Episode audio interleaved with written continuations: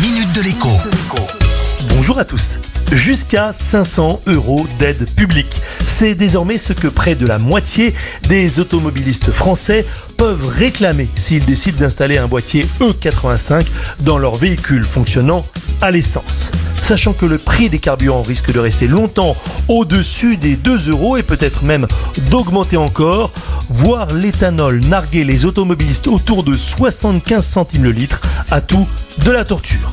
En région PACA, l'aide de la région est passée de 250 euros à 500 euros pour la pose d'un boîtier E85 entre maintenant et le 30 juin 2022. Attention, en région Grand Est, l'aide est également de 500 euros pour la pose d'un boîtier, mais coup de pouce supplémentaire, les 1000 premiers automobilistes qui déposeront leur dossier complet se verront installer un boîtier pour la modique somme de 1 euro.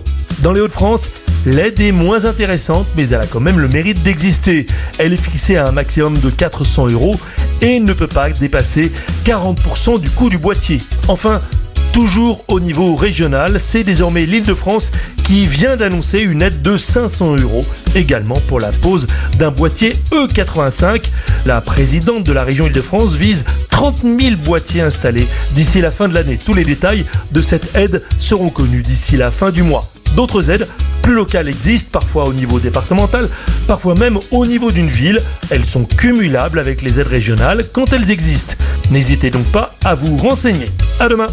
La minute de l'écho avec Jean-Baptiste Giraud sur radioscoop.com et application mobile Radioscoop.